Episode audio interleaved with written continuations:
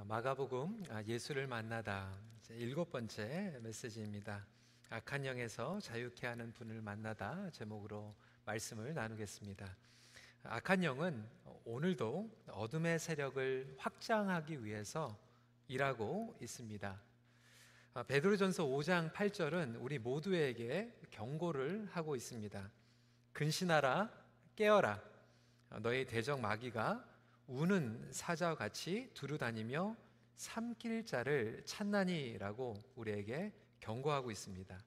그래서 성경은 어, 영적 전쟁의 실제에 대해서 우리에게 적나라하게 드러내고 있습니다. 어, 지난주에 이어서 어, 예수님이 제자들과 함께 바다 건너편에 도착을 하셨는데 도착하시자마자 바로 이 귀신 들린 자, 악한 영에 사로잡힌 자를 만나게 됩니다. 그는 인간의 힘으로는 제어할 수 없는 그러한 막강한 힘을 가지고 있었던 것을 본문을 통해서 우리는 관찰하게 됩니다. 3절부터 4절까지 기록되어 있는데요. 이제는 아무도 그를 쇠사슬로도 낼수 없게 되었으니 이는 여러 번 고랑과 쇠사슬에 매였어도 쇠사슬을 끊고 고랑을 깨뜨렸음이라 그리하여 아무도 그를 제어할 힘이 없는지라라고 기록하고 있습니다. 이 악한 영의 힘은 인간의 힘으로 그리고 또 생각으로 해결하려고 할 때 오히려 더 큰 데미지를 얻게 됩니다. 실제적으로 많은 성도들이 영적 전쟁에 임했을 때 자기의 생각과 자기의 지식으로 어떻게 그것을 해결하려고 하다가 더 큰 낭패 그리고 어려움에 처하는 일들을 보게 됩니다. 이 악한 영은 오히려 그때 더 드세게 공격을 하기 때문에 그렇습니다. 옛날에 보면 영화에 나오잖아요. 이 사단이 나타나면 이렇게 십자가 목걸이를 딱 보여주면 사단이 이렇게 무서워가지고 막 도망가고. 근데 요즘은 아, 이야기를 들으니까 사탄도 교회에 출석한다라고 하는 이야기가 있습니다. 그러니까 이단들도 교회에 들어오잖아요. 치열한 영적 전쟁 가운데에서 우리가 그냥 종교적으로 그냥 그렇게 대처하는 것이 아니라 이 영적 전쟁 가운데에서 신앙생활을 하고 있는 우리가 다시 한번 깨닫고 어떻게 하면 악한 영을 이겨내고 자유함을 얻을 수 있는지에 대해서 오늘 말씀은 우리에게 교훈을 주고 있습니다. 첫 번째로 너무나도 중요한 포인트입니다. 우리는 악한 영이 가장 두려워하는 것이 무엇인지를 알아야 합니다. 놀라운 사실은 악한 영이 먼저 예수님을 알아보고 어떠한 분이신지를 알고 뛰쳐나와서 고백을 합니다. 6절부터 7절 앞부분이죠. 그가 멀리서 예수를 보고 달려와 절하며 큰 소리로 부르짖어 이르되 지극히 높으신 하나님의 아들 예수여라고 오히려 자수를 하고 있습니다. 마가복음을 쭉 읽어보면 굉장히 아이러니합니다. 왜냐하면 제자들이나 종교인들이 예수님의 정체성을 모르고 있을 때 제일 먼저 예수님이 누구인지를 알았던 존재가 바로 악한 영의 존재였습니다. 마가복음 1장 23절부터 24절에 보면 악한 영이 이렇게 고백을 하고 있어요. 같이 읽어볼까요? 시작. 마침 그들의 회당에 더러운 귀신 들린 사람이 있어 소리 질러 이르되 나사렛 예수여 우리가 당신과 무슨 상관이 있나이까? 우리를 멸하러 왔나이까? 나는 당신이 누구인 줄 아노니 하나님의 거룩한 자인이다. 그러니까 예수님의 존재와 예수님의 임재 가운데서 두려워 떨고 있는데 그 중에서도 가장 악한 영이 두려워하는 것이 무엇이냐면 예수 그리스도의 말씀의 권세인 줄 믿으시기 바랍니다. 그러니까 예수님이 나타나니까 마귀가 두려워 떨면서 자수를 하는데 그 중에서도 제일 무서워하는 게 예수님의 말씀이에요. 그래서 오늘 10절 말씀은 이렇게 얘기하고 있습니다. 자기를 그 지방에서 내보내지 마시기를 간구하느니 제발 나를 내보내라고 하는 말씀을 하지 마시옵소서라고 지금 간절하게 간구하고 있어요. 왜 그렇습니까? 사단은 알고 있었어요. 예수님께서 말씀하시면 그 말씀대로 될 줄 알고 있었던 거예요. 그러니까 사단도 그 말씀의 권세 아래서 굴복할 수밖에 없다라고 하는 것을 잘 알고 있었어요. 성도 여러분, 예수 그리스도 말씀 가운데 권세가 있습니다. 예수님께서 말씀하시면 그대로 될 줄 믿으시기 바랍니다. 지난주에 너무나도 중요한 부분을 우리가 놓쳤는데요. 제자들이 예수님과 함께 바다를 건너가다가 풍랑을 만나게 됩니다. 그러니까 배가 뒤집어질 정도로 큰 풍랑이 오게 돼요. 그때 두려워하게 되죠. 그런데 예수님께서는 제자들에게 믿음이 없다라고 꾸짖으셨습니다. 여러분 왜 믿음이 없다라고 꾸짖으셨을까요? 두려워했기 때문에? 여러분 그게 아니에요. 아니 당연히 두렵지 않습니까? 배가 뒤집어질 상황인데 어떻게 무서워하지 않을 수가 있겠습니까? 근데 예수님께서 이 제자들에게 믿음이 없다라고 꾸짖으신 이유는 바람 때문에 풍랑 때문에 뒤집어질까봐 무서워서 어, 믿음이 없다라고 하는 것이 아니라 이미 마가복음 4장 35절에 뭐라고 말씀하셨죠? 그날 저물 때에 제자들에게 이르시되 우리가 저편으로 건너가자 하시니 예수님께서 이미 제자들에게 우리가 저편으로 건너가겠다라고 말씀하신 거예요. 예수님께서 저편으로 건너가겠다 하면 말씀대로 이루어질까요? 이루어지지 않을까요? 이루어집니다. 그런데도 불구하고 제자들은 그 말씀이 이루어질 거라고 하는 믿음이 없었던 거예요. 때로는 우리가 무서울 수 있어요. 그런데 무섭지만 예수님의 말씀은 그대로 이루어질 줄 믿으시기 바랍니다. 그래서 오히려 이 악한 영의 마귀는요, 예수님께서 물러가라 하면 물러갈 수밖에 없다라고 하는 그 말씀에 믿음이 있었어요. 마귀는 말씀을 믿고 있는데 제자들은 말씀을 믿지 못하고 있다라고 하는 거예요. 그렇다면 여러분, 마귀가 가장 두려워하는 것은 말씀의 권세라고 하는 거예요. 우리에게도 예수 그리스도께서 말씀의 무기를 주셨어요. 그 말씀만 우리가 믿고 붙잡으면 아무리 드센 악한 영이라도 예수 그리스도의 말씀의 권세 아래 있음을 믿으시기 바랍니다. 과거의 어두움, 상처, 분노, 죄책감 아무리 무겁고 어두운 짐이라도 예수 그리스도의 말씀만 우리가 붙잡고 아멘 하면 그 모든 영적인 싸움에서 승리할 수 있다라고 하는 거예요. 여러분 종교 개혁가 말틴 루터의 유명한 이야기가 있습니다. 어느 날 루터가 집무하고 있는 그 서재에 마귀가 찾아왔어요. 이 루터의 모든 죄를 소상히 기록한 책을 가지고 왔다라고 합니다. 그 죄를 보여주면서 감히 너 같은 사람이 어떻게 종교 개혁을 해? 그렇게 공격을 했다라고 합니다. 근데 루터가 오히려 이렇게 반박을 했어요. 그게 다냐? 그렇게 묻자 또 있다고 하면서 비슷한 두께의 두꺼운 책을 두 권 더 가지고 오더라고 하는 거예요. 근데 루터는 아무 말 없이 펜으로 붉은 잉크를 찍어가지고 한장 한 장 페이지마다 다음과 같이 기록을 했다라고 합니다. 요한일서 1장 7절 말씀입니다. 그 아들 예수 그리스도의 피가 우리를 모든 죄에서 깨끗하게 하실 것이요. 아멘. 말틴 루터는 말씀으로 싸웠던 거예요. 사단 권세는 우리를 계속해서 억누르고 짓누르고 있어요. 감히 너 같은 사람은 일어날 수가 없어. 너는 과거가 있는 사람이야. 죄가 있는 사람이야. 연약한 사람이야. 실패한 사람이야. 라고 했을 때, 아니야, 나는 잘할 수 있어. 내 실력 가지고, 나의 성공을 가지고, 나의 공로를 가지고 싸울 때 우리는 오히려 더 무너질 수밖에 없다라고 하는 거예요. 그때마다 예수 그리스도의 말씀이 사단 권세가 제일 무서워하고 있다라고 하는 것을 기억하고 붙잡는 저와 여러분들이 되시길 간절히 소원합니다. 두 번째로 악한 영은 예수님과 상관없는 믿음을 삼켜버립니다. 악한 영 사단은 무엇을 삼키려고 지금 돌아다니고 있을까요? 베드로 사도가 우리에게 경고한 것 같이 근신하고 깨어 있으라고 했어. 우리를 삼키려고 지금 돌아다니고 있는데 무엇을 삼키려고 돌아다니고 있을까요? 몇 년 전 집회에서 청년들을 모아놓고 조한 파이퍼 목사님께서 이렇게 말씀하셨습니다. 사단은요, 우리의 믿음을 삼키려고 돌아다니고 있다. 예수님을 온전히 믿지 못하도록, 말씀을 온전히 믿지 못하도록 우리의 믿음을 삼켜버리려고 하고 있습니다. 그래서 예수님께서 십자가에서 못 박혀 돌아가시기 전에 베드로에게 경고를 하죠. 베드로에 조심해라. 마귀가 너의 믿음을 삼키려고 하고 있다. 누가복음 22장 31절 32절 같이 읽어 볼까요? 시작. 시모나 시모나 보라 사단이 너희를 밀가부르듯 하려고 요구하였으나 그러나 내가 너를 위하여 내 믿음이 떨어지지 않기를 기도하였노니 너는 돌이킨 후에 내 형제를 굳게 하라. 믿음은 가지고 있는데 어떻게 믿음을 삼키는가? 우리가 흔들리는 믿음, 떨어지는 믿음을 가지고 있을 때 그 믿음을 사단은 삼키려고 공격을 합니다. 언제 흔들리고 언제 떨어집니까? 바로 예수님과 상관없는 믿음을 가지고 있을 때 그 믿음을 삼키려고 합니다. 7절 말씀을 우리가 다시 한번 보겠습니다. 나와 당신이 무슨 상관이 있나이까? 원하건대 하나님 앞에서 맹세하고 나를 괴롭히지 마옵소서 하니.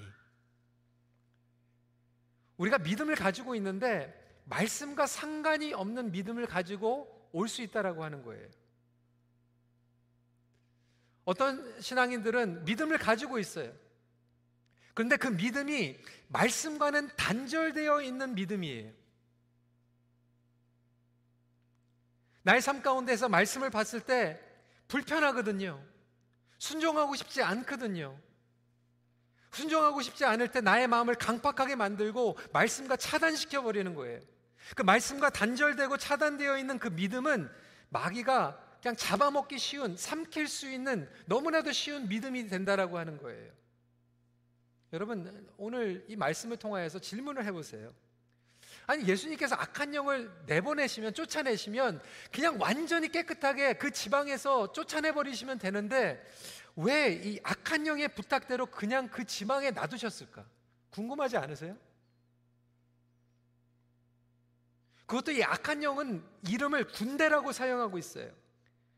군대라고 사용하고 있는 헬라어의 레기논이라고 하는 단어는요, 당시에 로마 군단이 사용했던 단위인데, 레기언은 보통 기본으로 6천 명으로 구성이 되어 있습니다. 6천 명의 병사를 레기온이라고 얘기하고 있는데 지금 이 악한 영은 내가 군대다라고 이야기를 하고 있어요. 아니 얼마나 많은 많은 귀신이 붙어 있기에 얼마나 많은 악한 영들이 붙어 있기에 지금 이 악한 영이 나는 군대다라고 이야기하고 있습니까? 그렇게 된 이유는 이 군대 귀신에 들려서 통제할 수 없는 사람이 되었고 통제할 수 없는 그런 지역이 되어버렸던 거예요. 우리 선교팀이 북인도에 가게 되면 영적 전쟁을 경험하게 되죠. 예배하는 장소 가운데서도 막 악한 영에 사로잡혀 있는 사람들이 막 꿈틀꿈틀 거려요. 막 뱀을 섬겼던 사람들은 막 뱀의 신용을 하고요. 원숭이를 섬겼던 사람은 막 원숭이 흉내를 내고요.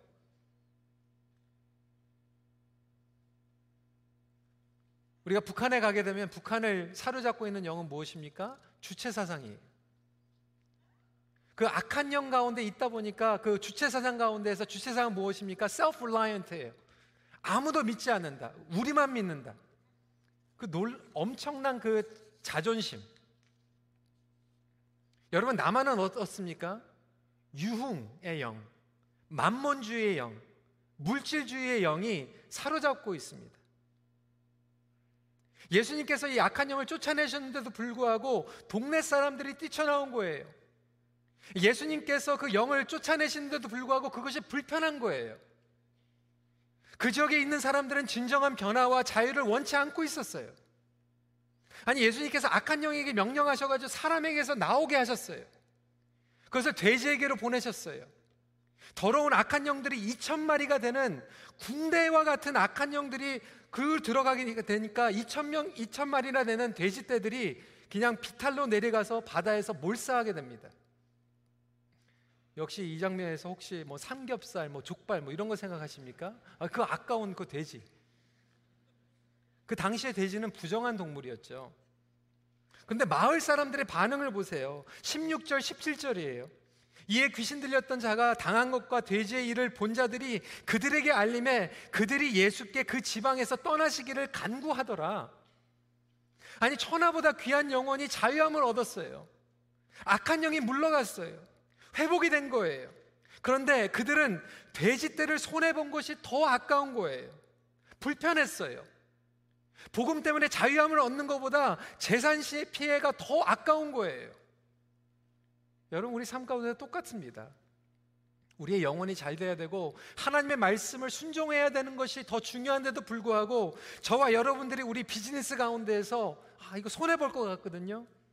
하나님의 말씀에 순종하자 보니 매상이 떨어질 것 같거든요. 내 비즈니스가 손해볼 것 같거든요. 하나님의 영광보다는 내 영광을 나타내고 싶거든요. 그러면 그 부분은 말씀과 단절시켜버리는 거예요. 여기는 말씀과 상관이 없는 지역입니다. 그 말씀과 상관이 없는 그 믿음은 사단이 삼켜버리는 믿음이에요. 사단의 밥이에요.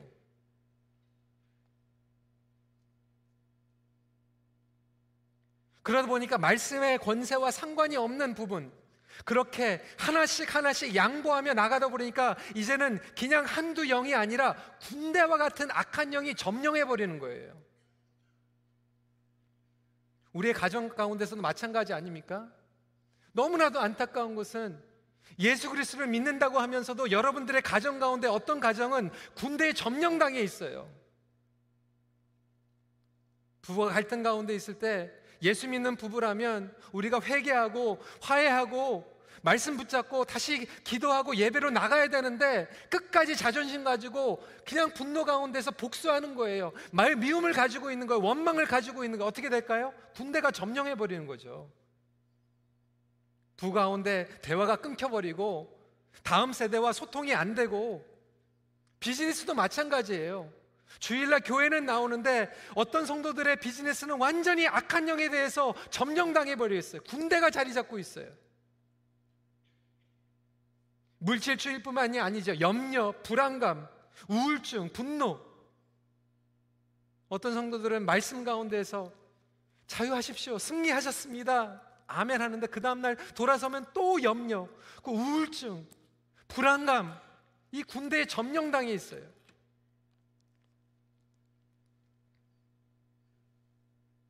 어떤 싸움은 불법과 분쟁 가운데서 어떤 분들은 과거의 상처와 수치감과 죄책 가운데서 내가 나의 말씀으로 치유해 주겠다라고 예수님께서는 선포하고 있는데도 불구하고 그것이 말씀과 단절되어 있다 보니까 그 부분은 이미 사단이 삼켜 먹어 버린 거예요. 여러분 말씀으로 다시 한번 해결받으시길 간절히 소원합니다. 해결받지 않으면 군대와 같이 커지는 거예요.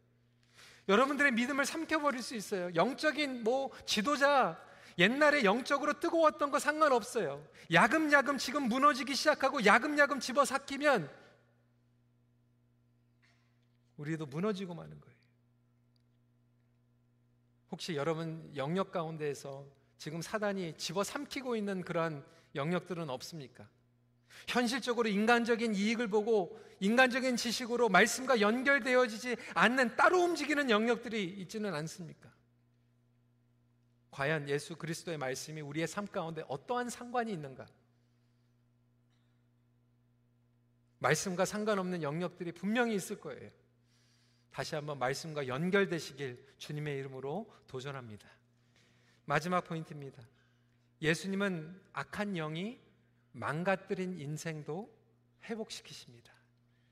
악한 영에게 사로잡혔던 이 영혼은요, 사람들이 볼 때 더러웠던 영혼이에요.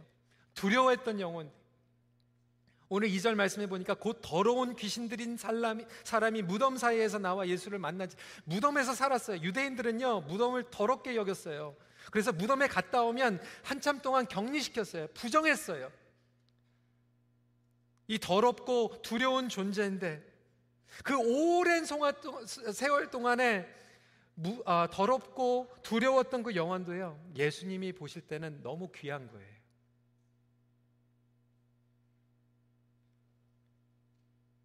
여러분, 우리는 이 악한 영에 대한 주제가 나오면 악한 영에 관심을 보입니다. 그런데 예수님은요, 사로잡은 악한 영보다 사로잡혔던 영혼에게 더 큰 관심을 보이십니다. 우리는 악한 영에 대해서 집중하고 있고 마을 사람들은 자산의 손해 본 거에 대해서 집중하고 있는데 예수님의 관심은 뭐냐면 어떻게 하면 이 망가진 인생이 회복받을 수 있을까 관심을 가지고 계세요. 아무리 강한 영에 사로잡혀 있다고 해도 예수님의 은혜는 자유케 하는 능력을 가지고 있습니다. 아무리 주위에서 포기했다라고 하는 그 인생일지라도 예수님은 그 망가진 인생을 말씀으로 고쳐서 사명감을 주신다라고 하는 거예요. 여러분 우리는 기준으로 우리의 기준으로 깨끗한 사람 어느 정도 레벨이 되는 사람이 하나님께 쓰임을 받을 수 있다라고 생각하고 있어요. 도덕적인 기준, 공로, 행위, 성취 그러한 레벨이 있는 사람들이 하나님 앞에 쓰임을 받을 수 있다라고 생각하고 있어요. 여러분 성경을 보세요. 기준이 그렇지 않습니다. 성경 어떤 부분을 봐도요, 하나님의 기준은 우리의 기준이 아니라 과연 그 사람이 말씀으로 치유받고 회복받았는가, 치유받지 못했는가, 거기에서 결, 결정이 납니다. 사마리아 여인을 보세요. 가늠하다가 붙잡힌 여인을 보세요. 사케오를 보세요. 과거가 중요한 게 아니에요. 말씀을 믿고 순종하는가, 말씀을 믿지 못하고 불순종하는가, 이거밖에 아니에요. 예수님께서 망가진 인생도 말씀으로 고쳐서 사용하십니다. 문제는 저와 여러분들의 반응이에요. 우리는 어떠한 사명으로 나아가고 있습니까? 과거를 벗어나 거짓의 영을 벗어나 오늘 지금 선교의 삶을 살아가고 있는가? 살아가고 있지 못한가? 망가진 인생이에요. 말씀으로 새롭게 되니까요. 선교적인 삶을 사명을 받게 돼요. 그는 제자들과 마찬가지로 예수님을 따라가고자 했습니다. 18절부터 20절 말씀이에요. 같이 한번 읽어볼까요? 시작. 예수께서 배에 오르실 때에 귀신 들렸던 사람이 함께 있기를 간구하였으나 허락하지 아니하시고 그에게 이르시되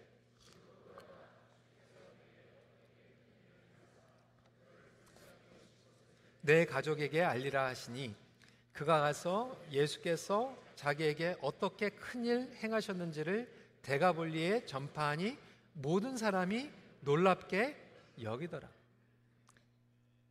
이 사람이 예수님을 따라가려고 했어요. 근데 예수님께서 따라오지 말라고 그랬어요. 왜 그러셨을까요? 혹시 또 악한 영이 사로잡히면은 또 애프터 서비스까지 해주셔야 되니까 그 이유가 아니에요. 예수님은 자신 있으셨어요. 확신하셨어요. 이 사람이 회복받은 것을. 그래서 오히려 정말로 그 지역의 악한 영들이 붙잡고 있는 그 지역에 남겨놓은 거예요. 선교적인 사명을 감당해라. 여기에서 전도해라. 나의 빛을 비춰라. 여기에서 너희가 네가 해야 될 일이 있다. 여러분 우리에겐 따라가는 사명도 있지만 남아 있는 사명도 있는 줄 믿으시기 바랍니다. 이 둘 다 중요한 사명이에요. 우리가 선교 나가는 것도 중요하지만 남아 있는 것도 선교예요. 올해 우리 몇백 명이 단기 선교를 나가게 됩니다. 우리 선교 큰빛 한마당을 통하여서 단기 선교 그리고 또 Love Toronto 그리고 도시 선교 원주민 선교를 support하기 위해서 이번 토요일 날 큰빛 한마당을 해요. 근데 여러분 우리가 밖에 나가는 것도 선교이지만 우리 권사님들과 성도님들이 음식 만드는 것도 주방에서 선교하는 거예요. 그리고 여러분들이 토요일 날 와가지고 그거 맛있게 드시는 것도 선교하는 거예요. 우리가 나가는 것도 선교지만 남아있는 것도 선교인 줄 믿으시기 바랍니다. 근데 우리는 자꾸 이것을 이원하고 있어요. 이 사람은 남아서 선교해야 될 사람이었어요. 그래서 이 사람은 전도하기 시작합니다. 말씀을 보니까 마지막 부분에 대가볼리에서 말씀을 전파했다라고 이야기하고 있어요. 남아있는 사람들은 이 사람 볼 때마다 이 기적인 거예요. 다 알고 있거든요. 귀신 들렸던 사람이에요. 망가졌던 인생이에요. 그런데 이 사람만 봐도 간증이에요. 이 사람만 봐도 감동이에요. 예수 그리스도의 복음을 전하고 있는 거예요. 그런데 이 대가볼리의 뜻은 무엇입니까? 알렉산더 대왕이 그 땅을 정복한 후에 10개 도시 국가를 모아 가지고 대가볼리라고 얘기했어요. 대가볼리의 뜻은 뭐냐면 텐 시티. 그래서 그 도시 이름도 나와 있어요. 카나타, 캐나다가 아니라 카나타, 다메색, 디온, 가다라, 거라사, 히포스, 펠라, 빌라델피아, 라파나, 스키토폴리스 이 10개, 10개 도시를 다 합쳐가지고 데가볼리라고 얘기하는 거예요. 오늘날 우리가 아는 것처럼 다운타운 토론토만 토론토가 아니라 노스욕, 스카보로, 이토비코, 미시사가, 번, 톤힐, 옥빌, 또 잊어버리면 또 상처받으시는 분들 있죠. 뭐 헐튼, 멀튼, 뭐 이 열 가지를 다 나오는데 너무나도 놀라운 것은 이 사람이요 망가졌던 인생인데 복음으로 말씀으로 회복받더니 이 열 개 도시를 다니면서 전도하고 선교했다라고 하는 거예요. 여러분 하나님께서 우리에게 열방에게 주신 사명이 있습니다. 그렇지만 이 토론토에도 주신 사명이 있어요. 여러분 제가 압니다. 여러분 비즈니스 하시면 정말 며칠 시간 못 내는 거 알아요. 어떤 분들은 막 직장 다니니까 이 long weekend도 놀러 가시고 하시는데 정말 convenience 하시고 정말로 비즈니스 하시는 분들은 멀리도 못 가고 오늘 이렇게 예배 드리고 하는 가운데서 아, 나는 시간이 없다. 여러분 우리가 정말 마음만 먹으면 3시간, 4시간 골프도 치잖아요. 골프 치는 게 나쁜 게 아니에요. 3시간, 4시간 골프도 치는데 우리가 해외 선교 못 나가면 도시 선교 3시간 내서 샌드위치 왜 못 나눠줘요? 왜 숲기친에 가가지고 왜 따뜻한 음식 한두 시간 함께 섬기고 가게로 돌아가지 못합니까? 시간이 없어서가 아니에요. 마음이 없어서예요. 옛날에 뜨거웠던 그 믿음을 악한 영이 다 삼켜져 버리고 이상한 생각만 드는 거예요. 아, 그래봤자 소용없어. 아, 나 하나 안 도와줘도 상관없어.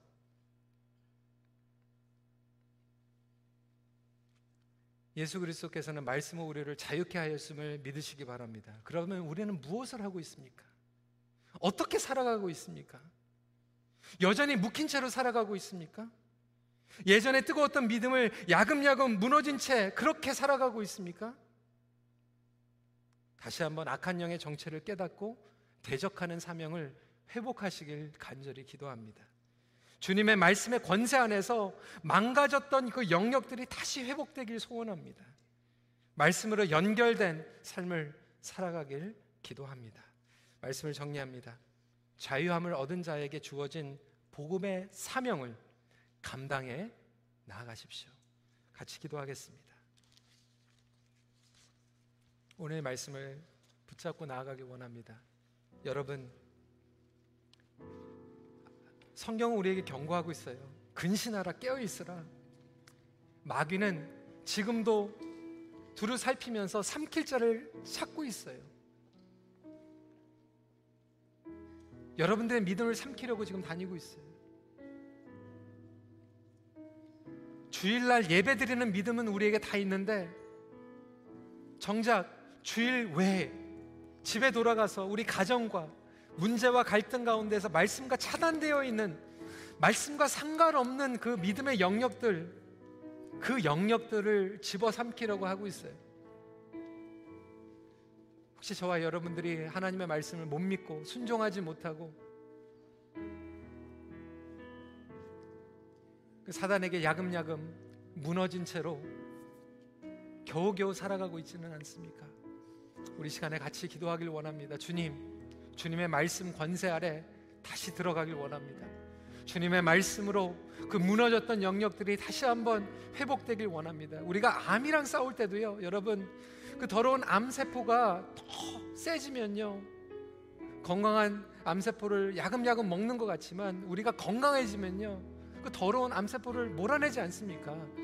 우리가 지금 있는 그 믿음이 다시 한번 말씀 가운데 건강해지면요, 오히려 무너졌던 영역들이 다시 한번 일어나게 되고 회복되게 됩니다.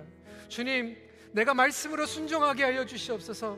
말씀으로 회복하게 하여 주셔서. 아니, 사단은 사단은 오히려 말씀을 믿고 있는데 왜 나는 말씀을 못 믿고 있습니까? 주님 저를 불쌍히 여겨 주시옵소서. 망가졌던 영역이 회복되게 하여 주시옵소서. 우리 시간에 다시 한번 간절한 마음으로 기도하는 시간 갖도록 하겠습니다. 기도하시겠습니다.